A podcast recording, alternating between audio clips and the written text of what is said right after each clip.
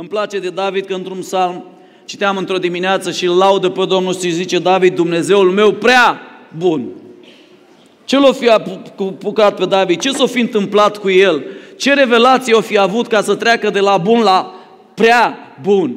Dumnezeul meu prea bun. Aleluia! Dragilor, în dimineața asta cred că Domnul are un cuvânt pentru noi toți și Scriptura, Sfânta Scriptură ne va vorbi pentru că Cuvântul Lui Dumnezeu e viu și e lucrător, e veșnic din generație în generație și Domnul Hristos Iisus cu gura Lui a spus că e mai ușor să treacă cerul și pământul decât o frântură din acest cuvânt al Lui. Ascultați bine, dragii mei, ce spune Scriptura. Când cerurile astea și pământul ăsta vor trece și vor arde cu trosnet, cuvântul ăsta va fi încă în picioare. Cartea asta care se numește Sfânta Scriptură este cea mai citită carte din lume, cea mai vândută carte din lume. Se vând, am înțeles, câteva sute de milioane de, de, de bucăți fan. Niciun autor n-a putut de pe planeta asta, ori, oricât de bun ar fi fost cartea, să scrie o carte mai bună decât autorul cerului și al pământului. Așa că astăzi ne vom apropia de, de această carte, de Sfânta Scriptură și vrem să vorbim despre Isus, păstorul cel bun. Să știți că în Biblie Dumnezeu se identifică cu multe nume. Dumnezeu vindecătorul, Dumnezeu eliberatorul, iată Jehova Rafa, Jehova Nisi, Jehova Țichenu, Dumnezeu care mă sfințește, Jehova Nisi, Dumnezeu steagul meu. O, Dumnezeul meu care mă vede, spunea cineva. Dumnezeu prietenul lui Avram, Dumnezeul lui David, vrednic de laudă, Dumnezeu are multe, multe, multe nume în Biblie. Dumnezeu cel care protejează, turnul meu de scăpare, scutul, stânga. Dar unul cu care se identifică de peste 61 de ori este păstorul cel bun. Dumnezeu vorbește și mustră de multe ori regi, împărații și conducătorii poporului Israel pentru că eșuează în a fi păstor peste poporul lui. Și în Ezechiel, în Petru și în Ioan și în alte capitole din Scriptură, în alte porțiuni zice Eu voi fi păstorul oilor mele pentru că voi le abuzați, le exploatați și vă bate joc de ele. Dragul meu, Dumnezeu are o inimă specială pentru voi. Și vezi, acest lai motiv al păstorului cel bun este de generații și nu va trece până va veni Hristos. Treceam ieri pe lângă o turmă de oi și mă uitam, stătea păstorul în botă și să uita la ele așa cu drag. Și mă gândeam, Doamne, ce frumos!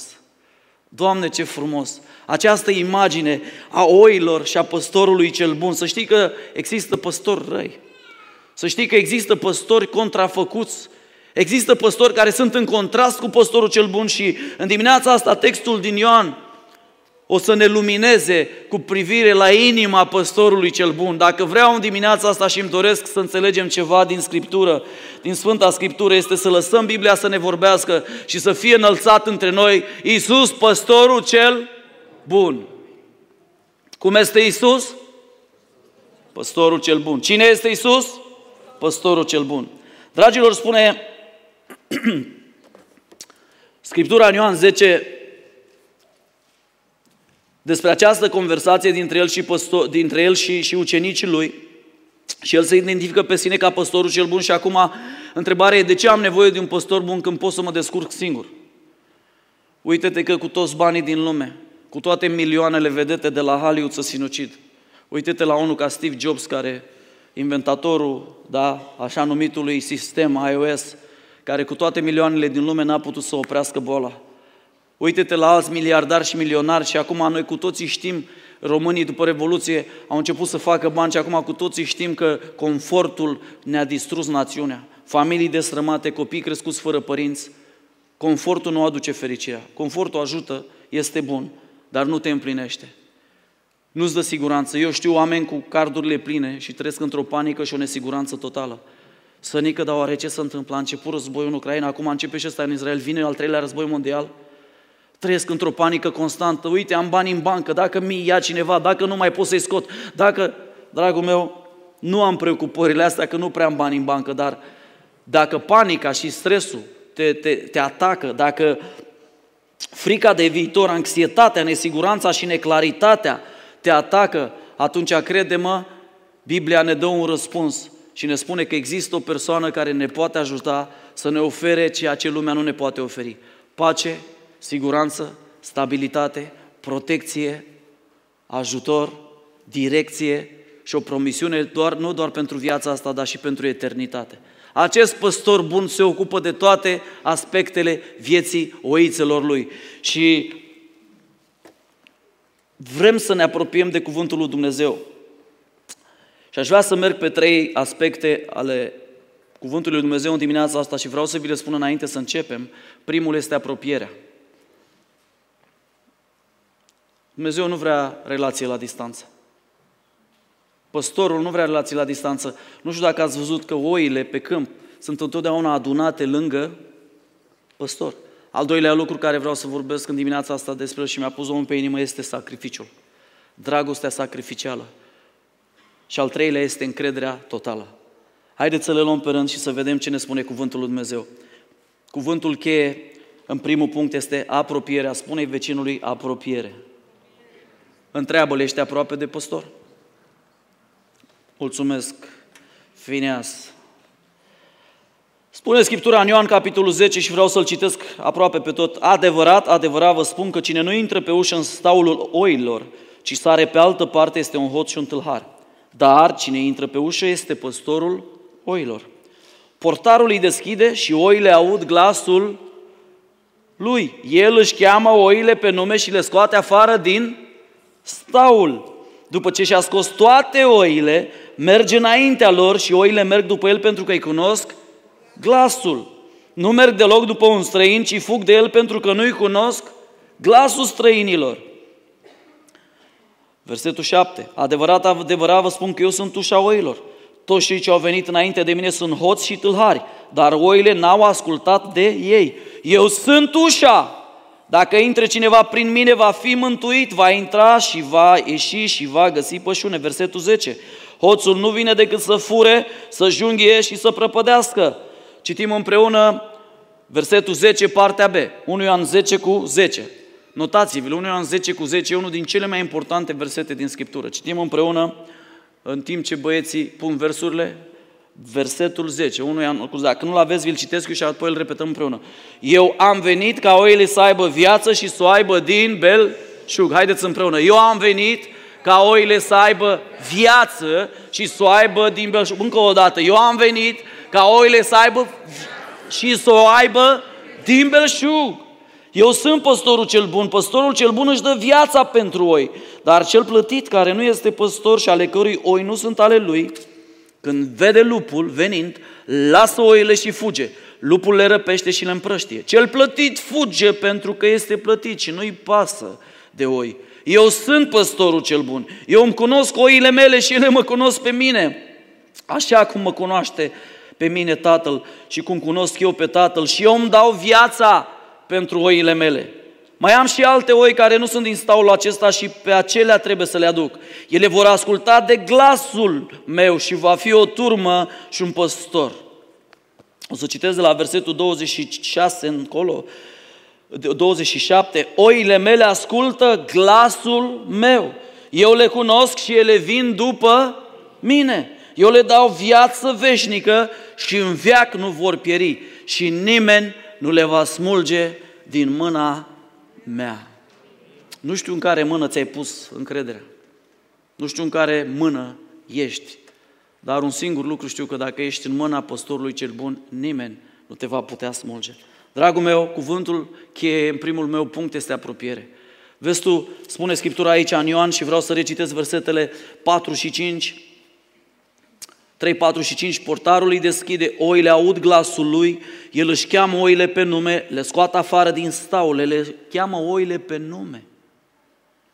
Am auzit odată o poveste despre doi păstori în uh, deșertul Sinai și spunea cel care povestea, zice, mai interesant, i-am văzut noaptea că au intrat într-o peșteră, fiecare avea turma lui. Au intrat în aceeași peșteră, au dormit. Dimineața, zice, unul dintre ei a ieșit, s-a îndepărtat cam vreo 10 metri de peșteră și a început să-și cheme oile pe nume. Și ce e interesant, oile erau toate la un loc. Dar după câteva minute s-au făcut din nou două turme. S-au separat, pentru că el își cunoștea oile pe nume și oile îi cunoșteau glasul lui.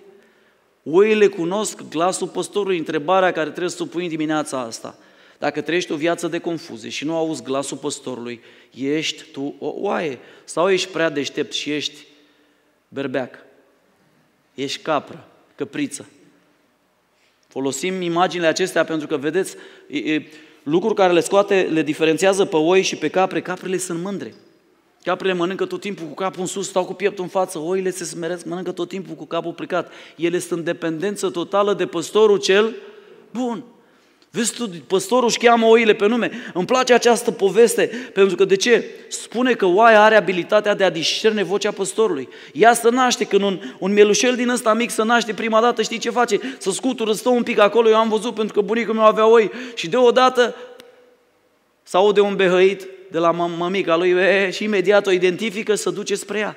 Nu numai că o identifică pe ea, dar identifică și vocea păstorului. Vreau să te întreb, tu identifici astăzi vocea păstorului pentru că păstorul își dorește să aibă o relație apropiată cu tine. El nu vrea o relație de la distanță, nu vrea o relație prin terțe persoane, să stai pe YouTube și să asculți prin alții despre el. El vrea să comunice direct cu tine. El vrea ca să vorbească cu tine. Știi că avem un Dumnezeu care vorbește. Dovadă este această Biblie.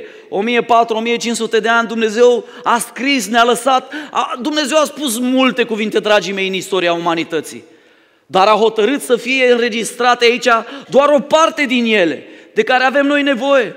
Dar asta e dovada că Dumnezeu vorbește, El e un Dumnezeu care comunică. La început era cuvântul. El este cuvântul, El vorbește, El vorbește și vrea ca tu ca o oiță și eu ca o oiță să începem să identificăm glasul Lui și să începem să ne apropiem de El. Vezi tu apropierea asta dintre mamă și copil.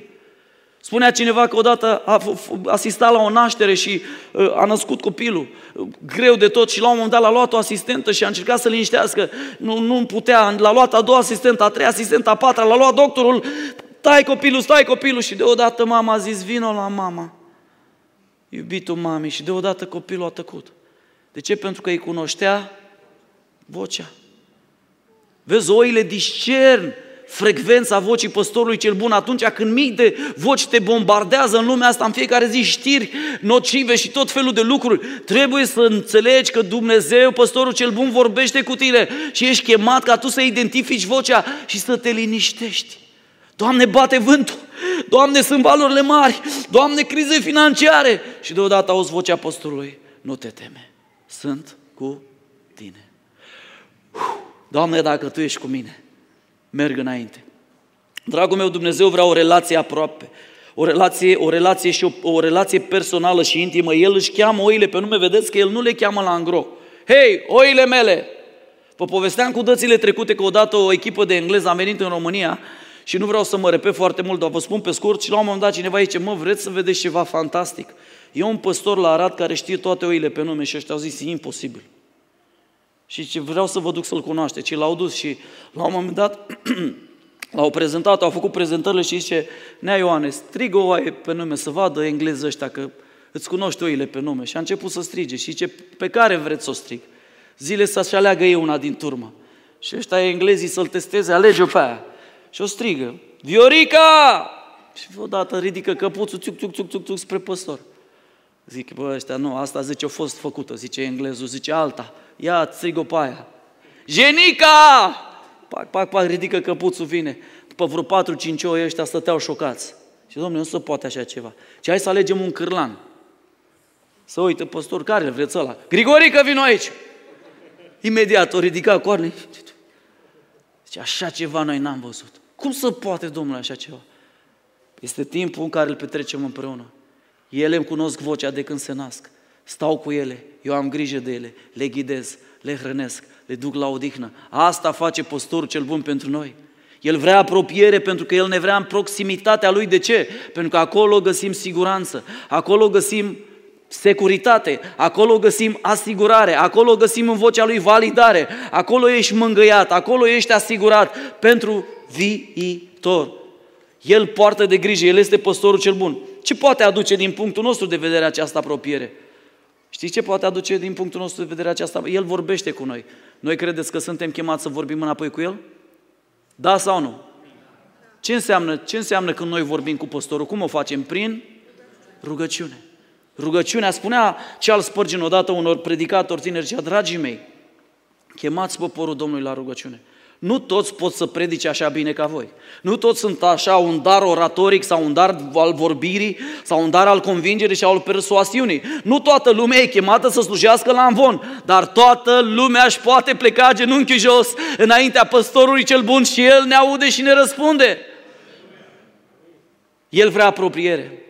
El vrea apropiere. Eu vă spun ceva, dacă un lucru nu suport de când m-am căsătorit, nu suport să stau departe de soția mea. Deci nu, nu suport, nici când am avut contraargumente, nici când am avut discuții contradictorii. Vreau apropiere cu ea pentru că o vreau aproape de mine. O iubesc pe Adina. Păstorul cel bun iubește oițele. Păstorul cel bun nu urăște oițele, el le iubește. Amin? Și el le vrea aproape. Cât ați înțeles acest prim punct că el vrea apropiere cu noi? Nu vrea relații de la distanță, nu vrea relații prin YouTube, nu vrea relații prin alți cu predicatori cu, cu el, el vrea direct o relație personală și intimă cu el, amin? În care tu să-i auzi șoapta glasului lui și să-i răspunzi. Mi-aduc aminte de Samuel. Samuel creștea sub un preot corupt care se numește Eli, nu avem timp să dezvoltăm asta, însă Samuel este chemat de Dumnezeu. Samuele, Samuele, să scoală repede, să duce la Eli. Iată-mă că-și mai chemat. Bătrânul s-a întors pe parte, du-te mă și te culcă, mă, pruncule, că nu te-am chemat. După câteva vreme iar, Samuele, Samuele, vezi că Dumnezeu întotdeauna te cheamă pe nume? Gedeoane, Moise. El nu zice, bă, vină încoa. Dumnezeu e un Dumnezeu politicos, un Dumnezeu cu demnitate, un Dumnezeu care te iubește, un Dumnezeu care a pus chipul și asemănarea Lui în tine. El te respectă, El te iubește. Și Samuel a treia oară să duce spre Eli. Iată-mă că m-ai chemat, du-te și te culcă. Și deodată Samuel și aduce în stai, dacă te mai cheamă odată, răspunde așa, vorbește, Doamne, că-și robul tău ascultă. Noi am putea extrapola acum în nou legământ, vorbește, păstorul meu, căci oița ta ascultă. El vrea apropiere. Al doilea punct, cuvântul cheie este sacrificiu. Îmi place ce spune Scriptura aici despre uh, păstorul cel bun, în versetul 10, versetul 11, hoțul nu vine decât să furie, să înjunghe, să prăpădească, vedeți contrastul. Însă eu am venit ca oile mele să aibă viață și să o aibă din belșug. Vedeți contrastul între păstorul cel rău și păstorul cel bun? Păstorul cel rău face lucrurile cu o motivație greșită, el face lucrurile pentru bani, pentru beneficii, însă păstorul cel bun păstorește turma din dragoste, el păstorește turma și e gata să plătească prețul maxim pentru a fi în siguranță turma lui. Atunci când vine lupul, păstorul cel rău, lasă oile, spune Scriptura, și fuge. Uitați, spune Scriptura aici în versetul 13. Când vede lupul venind, lasă oile și fuge și lupul le răpește și le împrăște. Ce dureros pentru păstorul cel bun. Cel plătit fuge pentru că este plătit și nu îi pasă de oi.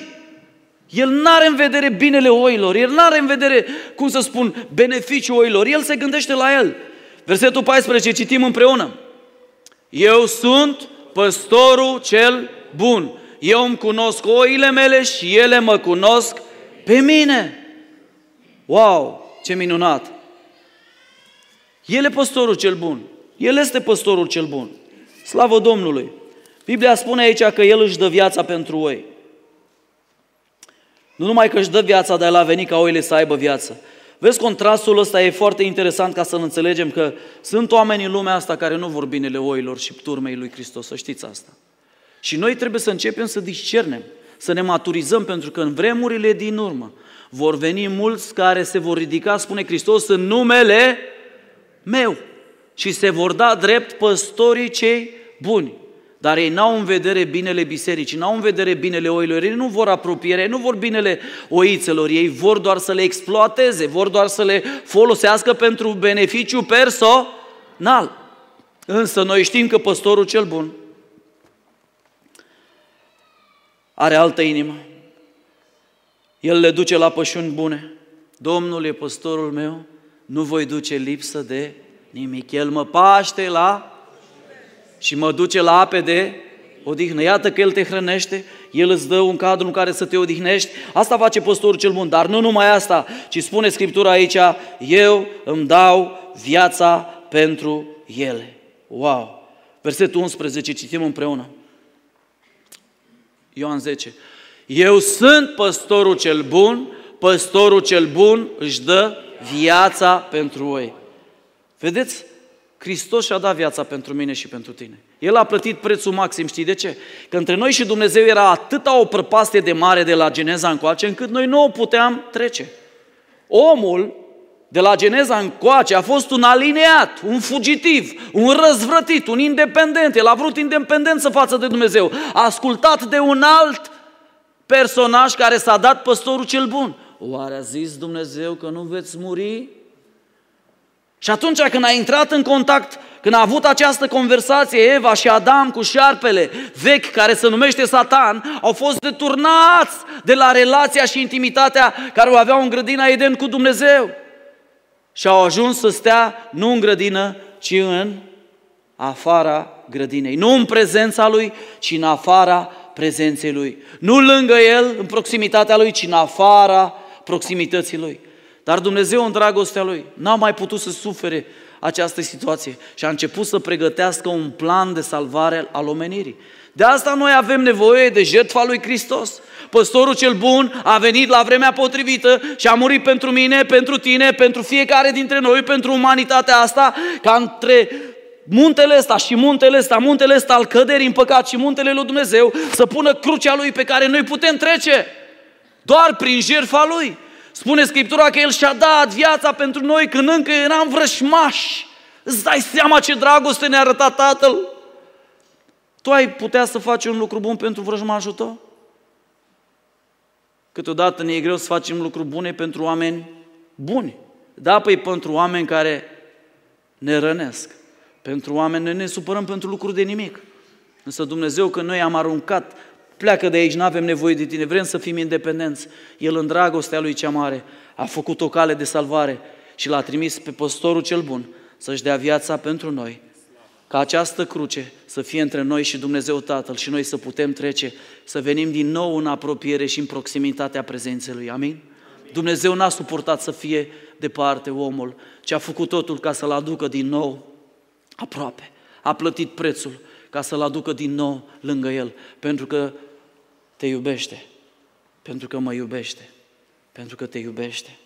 Vezi tu, dragostea nu se traduce în vorbe, dragostea se traduce în vorbe dublate de fapte. Fiindcă atât de mult a iubit Dumnezeu lumea, încât n-a stat pe gânduri, n-a făcut o plăcintă, n-a făcut o pavlova, n-a făcut un cărnat. Ce a făcut Dumnezeu? Atât de mult a iubit lumea încât dragostea asta l-a împins la sacrificiu total și suprem pentru oile Lui. Mă simt atât de privilegiat și sunt atât de recunoscător că acest păstor bun a plătit prețul și pentru mine. Nu ești tu astăzi bucuros că nu trebuie tu să plătești prețul, că nu trebuie tu să fii pus pe o cruce să-ți plătești păcatul? Biblia spune că în Adam toți am păcătuit, dar în Adamul cel nou în Hristos, care a fost răstignit pentru noi, toți am primit o șansă de salvare. Aleluia, Doamne, îți mulțumim, păstorul nostru cel bun, că ce ai murit Tu pentru noi. Dragul meu, al treilea cuvânt cheie este încredere. Versetul 27 spune aici, oile au, au auzit glasul lui, s-au maturizat, au început să discearnă, dar aici în 27 spune, oile mele deja, nu numai că aud, nu numai că îl cunosc glasul, dar ascultă.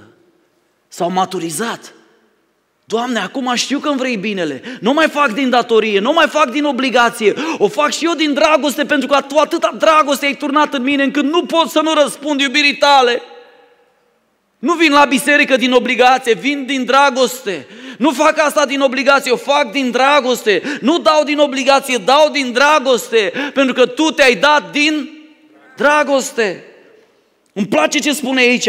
Oile mele ascultă glasul și vin după ce îți spune ție asta? O relație de încredere. Deja oile s-au maturizat, au văzut că păstorul le vrea binele, ele merg după păstorul cel bun acum și va fi o turmă și un păstor. Încredere. Vreau să te întreb, tu trăiești cu încredere în viață? Ai încredere în acest Dumnezeu? Vezi, chiar dacă oile de la naștere trec prin mai multe etape, întâi aud glasul, după aia încep să-l identifice bine de tot, după aia spune că îl cunosc, dar acum deja îl ascultă. Nu mai pun întrebări.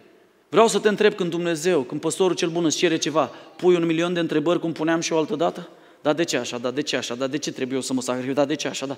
Sau deja l asculți pentru că ai încredere în El?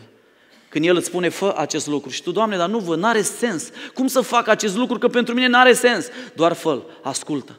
Ai încredere în El? În păstorul cel bun? Crezi că te va conduce la pășun ver și la ape de odihnă?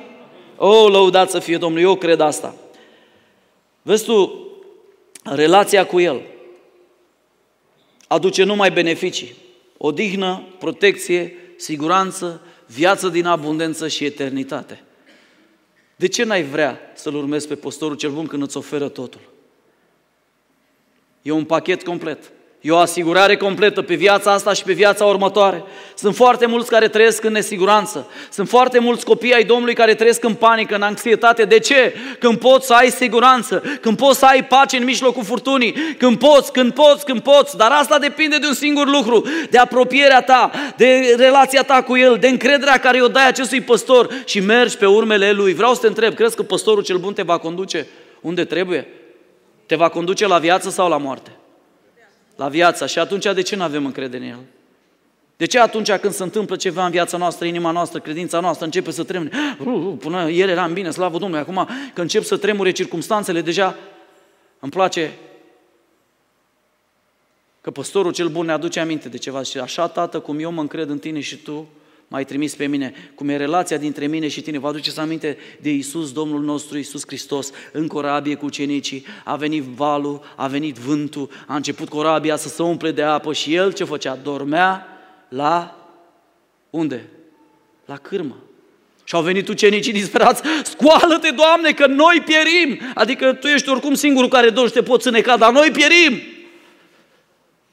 Și mi-aduc aminte de Apostolul Petru, ani mai târziu, când a fost închis în închisoare, spune Scriptura că era legat între mulți soldați și Petru, ce făcea?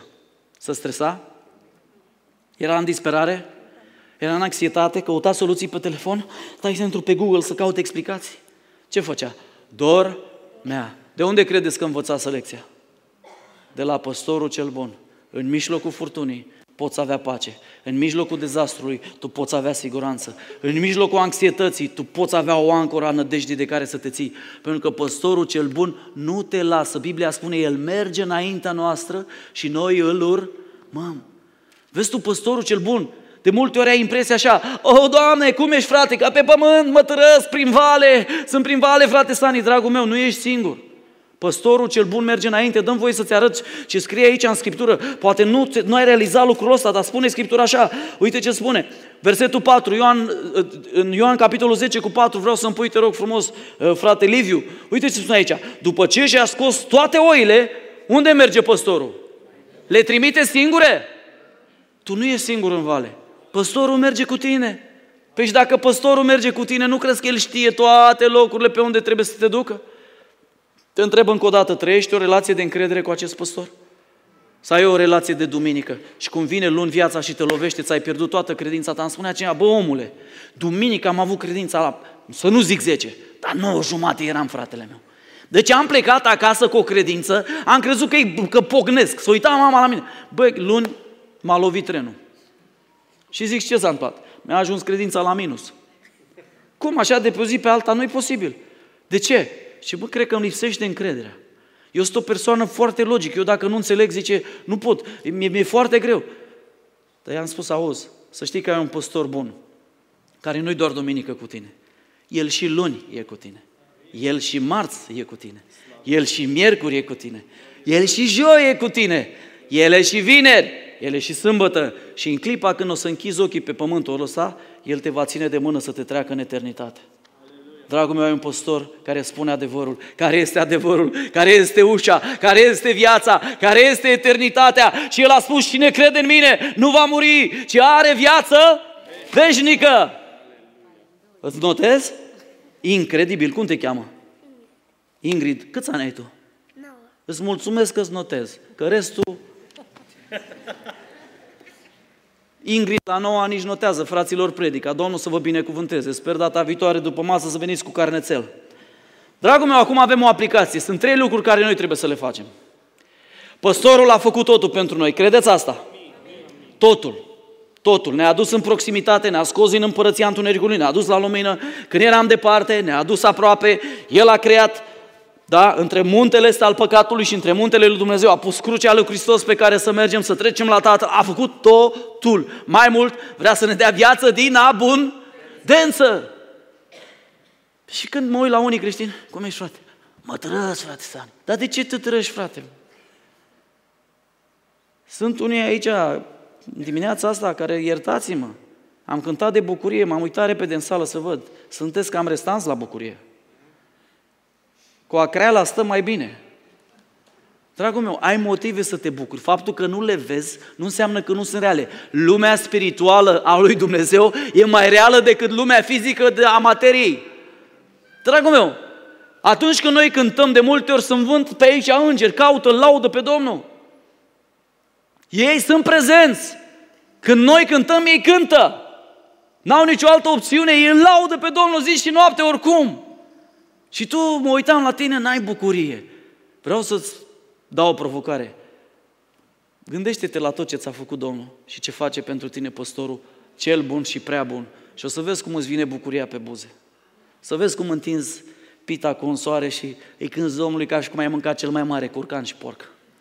Doamne, îți mulțumesc, pentru că bucuria nu vine din lucrurile care le ai, dragul meu. Bucuria vine din relația cu păstorul cel bun. De aia spune Scriptura, bucurați-vă.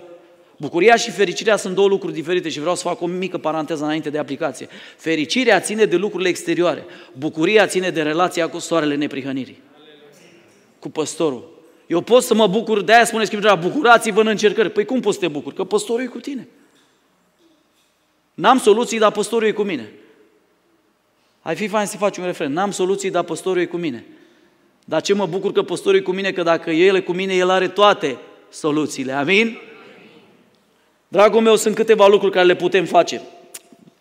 Dar asta depinde de tine și de mine. În primul rând, apropierea asta Uh, cum să zic, a păstorului de noi, noi trebuie să răspundem și lucru care noi trebuie să-l facem este să ne rugăm neîncetat. Vreau să te întreb, cum stai cu viața de rugăciune? Aveam un frate aici, nici nu început să slujirea și aud așa pe cineva care se roagă cu foc în spatele meu. Deja simțeam că mă de flacăra. Mă, zic, când mă uit, îl văd pe fratele meu aici acum să ruga și mijlocea, Domnul să te binecuvânteze. Am spus că ai o chemare uh, de rugăciune și a mijlocirii, uite-te la ei, fă cu mâna să te vadă, el să ruga, Doamne, atinge astăzi biserica, Doamne, transformă -i. El aici stătea să ruga singur. Și m-am gândit, mă, dar cine e omul ăsta, mă? Să văd ce om spiritual e în spatele meu. Când mă uit, îl văd, vai ce dragă mie de el, slavă Domnului. Vreau să te întreb, crezi că Pavel când a spus rugați-vă neîncetat, despre ce a vorbit acolo? Despre o activitate religioasă sau despre conversația cu păstorul cel bun? Ah, Doamne, mă doare, dar mă duc înainte. Ah, am emoții să mă duc la examenul ăsta, dar merg, deschid ușa, Doamne Iisuse, vii cu mine, știu că ești cu mine. Ma, eu, eu, eu, iar trebuie să ajung la bancă să le explic la ăștia, dar Doamne, Tu ești cu mine, ești păstorul cel bun. Aoleu, ne-am certat dimineață, de seară ne întâlnim iar. Mă întâlnesc chiar cu asta sau cu asta, dar Tu, păstorul cel bun, Tu ești cu mine. Vino și învață-mă cum să comunic, să învață-mă cum să iubesc, învață-mă să urmez modelul Tău, să o aduc în proximitatea mea, pe soția mea, pe copiii mei, pe soțul meu, să fac fac sacrificial pentru ei lucruri. Ajută-mă, păstorul cel bun, ajută-mă! Pentru mine, rugăciunea, dragii mei, nu e o activitate religioasă din aia. Doamne Dumnezeul lui Avram și Iacov. E frumos când te rogi așa. Îi aduci lui Dumnezeu aminte de legămintele lui. Dar credem, odată stăteam și înșiram, Tu ești Jehova Nisi, Tu ești Jehova Rafa, Tu e... Și la un moment dat aud o voce blândă, crezi că nu știu cum mă cheamă?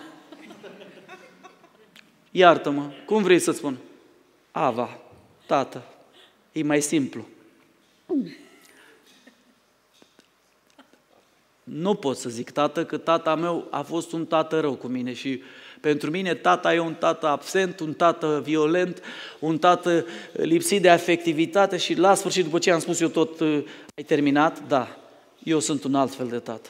Eu sunt prezent, eu sunt afectiv, eu îți dau validare, eu îți dau încurajare. Spunem tată și mi-a luat vreo două, trei ore în ziua aia, a fost prima oară în viața mea când i-am spus tată. Eram tot transpirat și până la urmă am spus așa, am șoptit, ta, ta, ta, ta, ta, ta, ta, ta, ta. Mai spune o dată, mai spune o dată, tată. Mi se părea așa de străin, îmi suna în capul meu, bă, zic, parcă nu simt nimic, mă, nu știu, așa rigid, tată, tată, Tată, Tată, Doamne, Tată.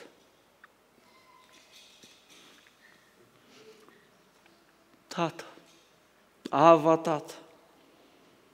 Vezi că Scriptura te cheamă și se zice Ava, Tată. Ava înseamnă tăticule. Tăticule, Tată. Interesant sună, nu?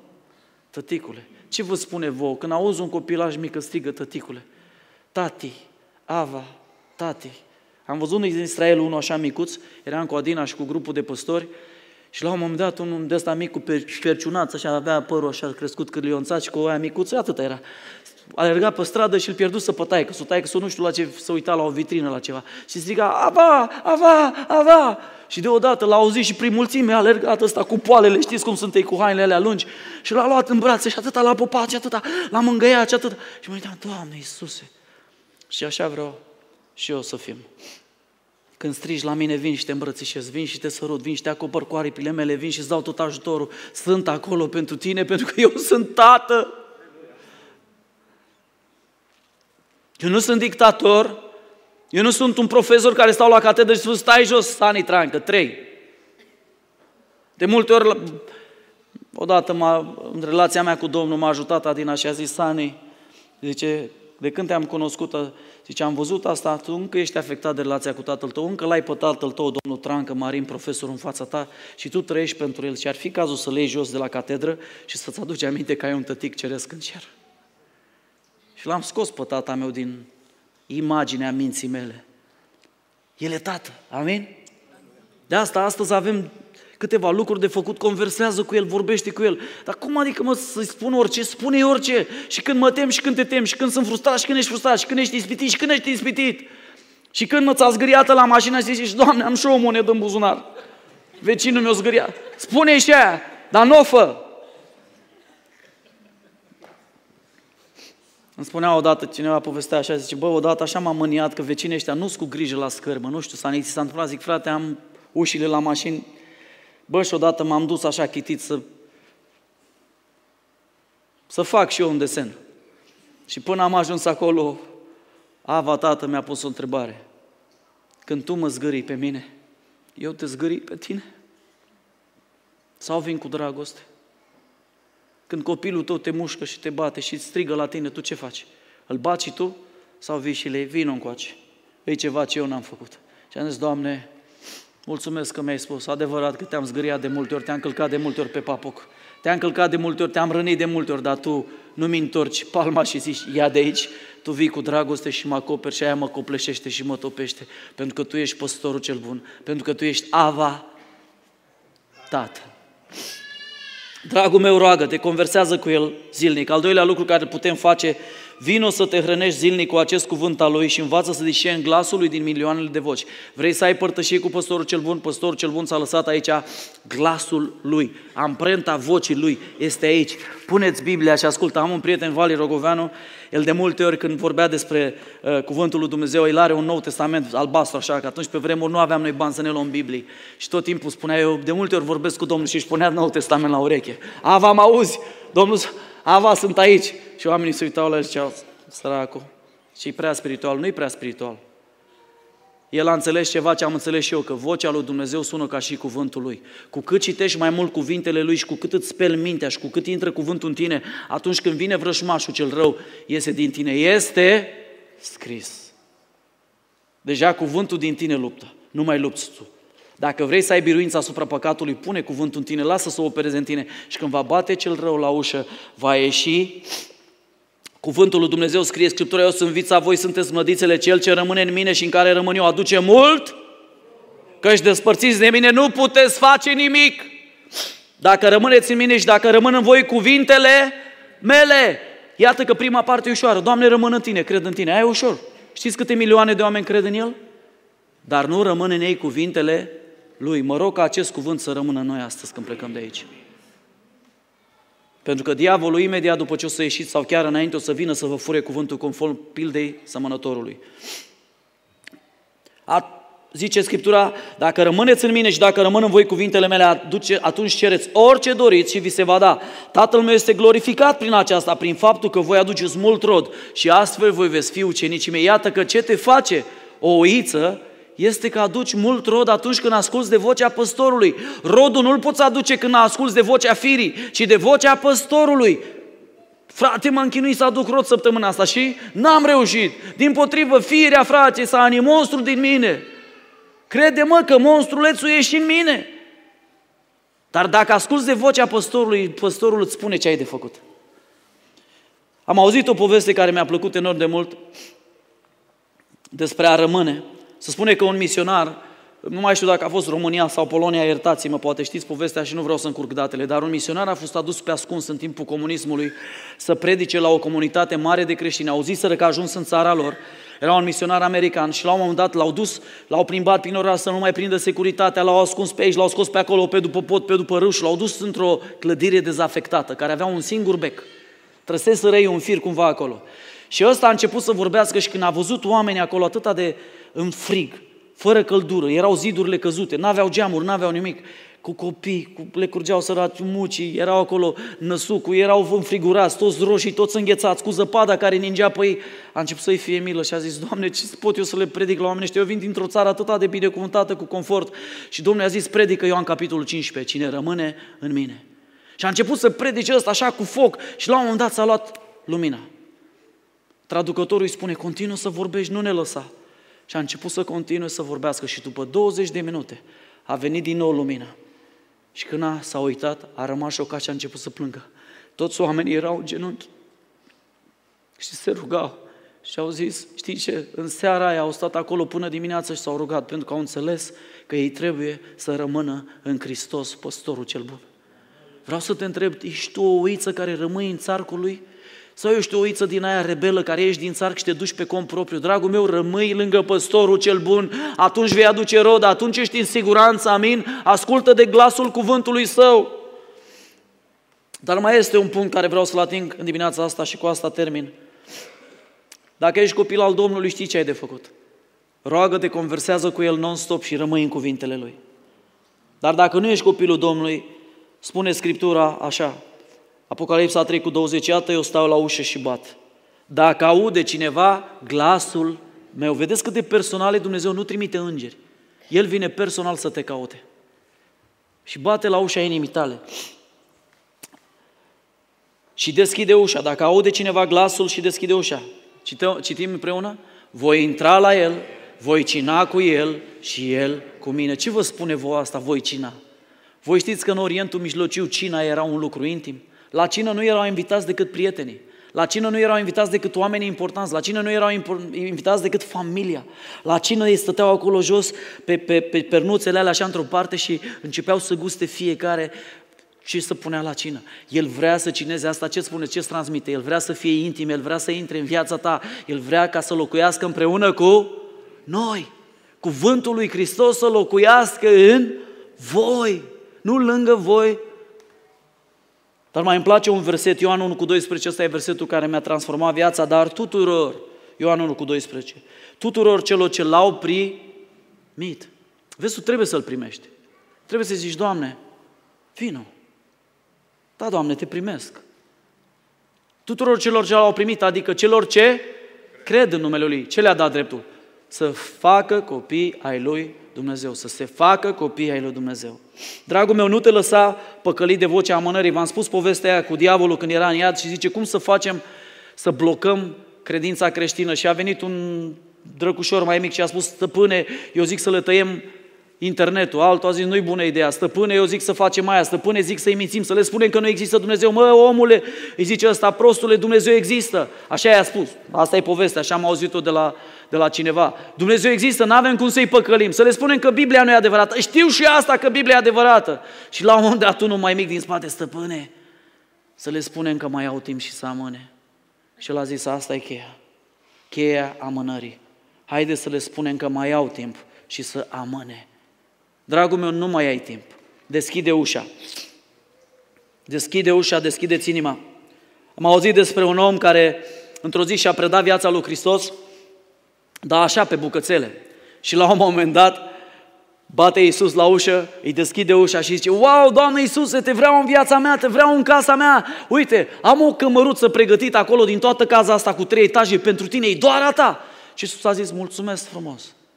Noaptea ce se întâmplă? A venit diavolul la ușă și a început să abuzeze ușa. Diavolul nu bate la ușă, o abuzează.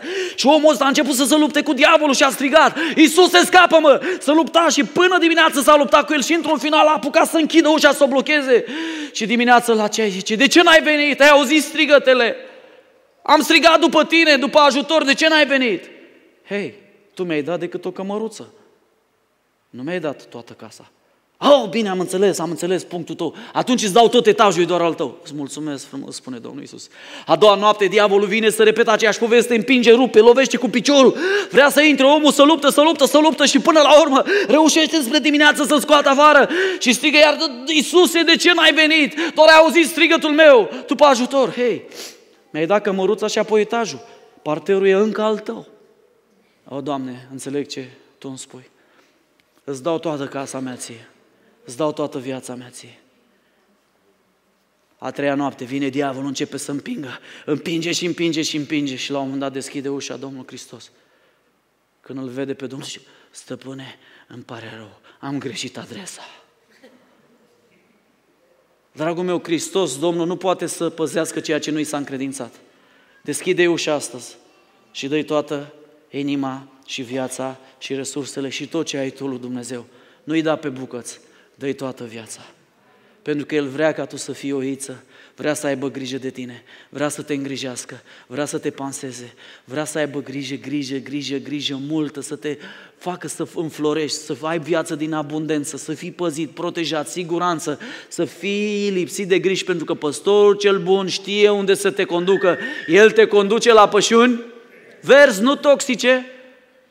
Văd atât de multe oițe și mă îngrijorează, vă spun starea bisericii care mă întâlnesc cu ei și din câteva vorbe îmi dau seama că am fost intoxicați. Și întrebarea este, ce învățătură ai ascultat? De la ce păstor ai primit învățătură? De la ce voce ai primit învățătură de pe net? Ce articole ai citit pe Google? Ce ai citit acolo? Ce ai lăsat să te influențeze? Și mulți recunosc, e adevărat, m-am îndepărtat de el și de cuvintele vieții. Dar astăzi vreau să te provoc să iei o decizie Vino în proximitate cu El. Că El a făcut totul pentru tine. Și acordă încrederea ta maximă, pentru că El merge înaintea ta. Amin? Haideți să ne luăm câteva momente și să răspundem invitației păstorului cel bun. Și dacă nu ai deschis ușa, astăzi deschide ușa larg. Poate sunt oameni aici care îl urmează de la distanță ca Nicodim, îl urma de la distanță. Hristos a avut mulți fani, dar a avut puțin ucenici. De-aia spune Scriptura, nu te teme, turmă mică. Dragul meu, chiar dacă suntem mici, suntem de cea mai tare turmă din universul ăsta. Și suntem conduși de păstorul cel bun, Iisus Hristos, care e regele regilor și domnul domnilor și într-o zi orice limbă îl va mărturisi și orice genunchi se va pleca. Haideți să ne rugăm. Tată, ne dorim să fii păstorul nostru cel bun. Astăzi te alegem pe tine. Vrem apropiere de tine, nu mai vrem să stăm în apropierea fricii și anxietății. Tată, vrem apropiere de tine. Vrem, Doamne, viața ta. Vrem, Doamne, puterea ta. Vrem, Doamne, direcția ta. Vrem să ne lăsăm călăuziți de tine. Astăzi ne pocăim de mândria din viața noastră, că noi știm să ne coordonăm lucrurile și venim, Tată, la tine. Vrem să rămânem în cuvintele tale, pentru că sunt cuvintele vieții. Și vrem să-ți deschidem ușa larg și să te invităm să stăpânești viața noastră. Pentru că Tu ești păstorul cel bun. Spuneți împreună cu mine, astăzi te aleg să fii păstorul meu cel bun. Să-ți acord încrederea mea. Și, Doamne, vreau să aud vocea Ta în fiecare zi, în fiecare moment. Vreau să mă apropii de Tine, prin rugăciune și cuvânt, și să-ți acord toată încrederea. Vino și stăpânește toată viața mea. Iisuse, păstorul meu cel bun, te iubesc. Amin.